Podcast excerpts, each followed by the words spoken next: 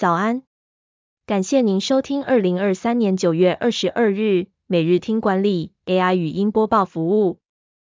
每天早上七点，用五分钟带您快速了解最受欢迎的商业新闻和职场话题。欢迎您至 Apple Podcast 或 Spotify 搜寻每日听管理，并订阅节目，还能一次浏览过往集数。另外，只要在经理人官方 LINE 聊天室输入“听书”两个字，就能解锁限量的隐藏优惠。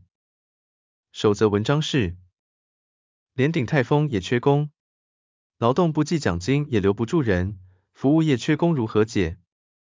疫情过后内需爆发，导致服务业缺工严重，特别是旅宿和餐饮业。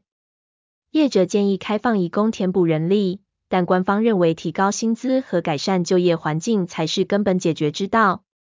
根据调查，民生消费产业的求才难度是整体市场的四点四倍。劳动部的疫后缺工方案成效不佳，推荐雇用率仅百分之二点六五。业者表示，方案没合率低的原因是中高龄者无法负担体力劳动，年轻人也不愿意投入服务业，因为工作环境和劳动条件不佳。台湾面临少子化和高龄化趋势，年轻劳动力逐渐减少，政府和业者需要提高薪资，改善劳动条件，并弹性设计职务。才能吸引到更多人才。第二则要带您关注，占地一点九万平，落脚玉龙城，成品生活新店为何被看好是最赚钱的分店？新北市最大的购物商场新店玉龙城，预计在二十八日开幕。其中最受瞩目的是亚洲最大的成品生活新店，占地约一点九万平，将有两百五十家品牌进驻，预估年营业额超过四十亿。诚品生活新店的客群主要是当地居民和北台湾的游客，预计每年能吸引一千万人流。此外，诚品生活新店也注重公共性，打造有记忆点的空间，并规划展演空间供艺文团体和学校使用。未来，诚品生活还计划在台中、高雄和台南开设大型店，同时也会开设小型社区店。玉龙城的其他楼层还有微秀影城和其他大型店铺进驻。第三则新闻是，杰出的执行长知道如何让人取代自己，领导者必学的接班艺术。执行长离职和交接是最困难的部分。哈佛商业评论报道，糟糕的接班让美国标普综合一千五百指数的企业每年市值损失一兆美元。执行长离职的时机可以透过问题判断，例如是否还能获得满足和快乐，是否还在学习和感受挑战，是否有新的个人情况需要考虑等。优秀的执行长离职通常会提前规划接班，交接期为六到九个月。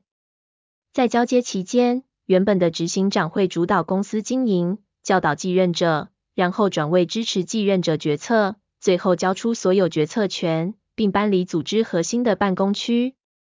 前任执行长应远离决策中心，让继任者尽早推动改革。最后带您关注，提案多次被拒，工作没动力该怎么办？四步骤与情绪共处，找回积极心态。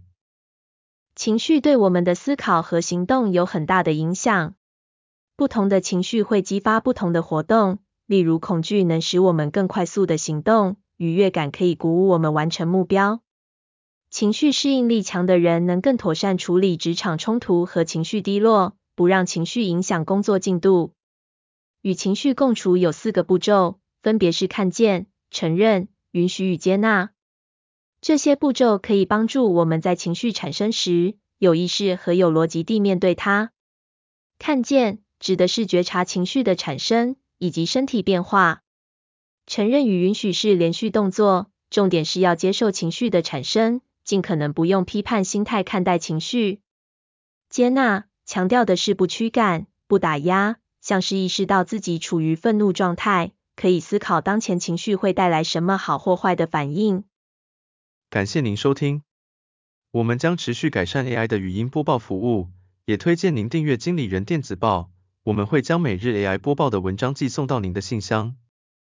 再次感谢您，祝您有个美好的一天。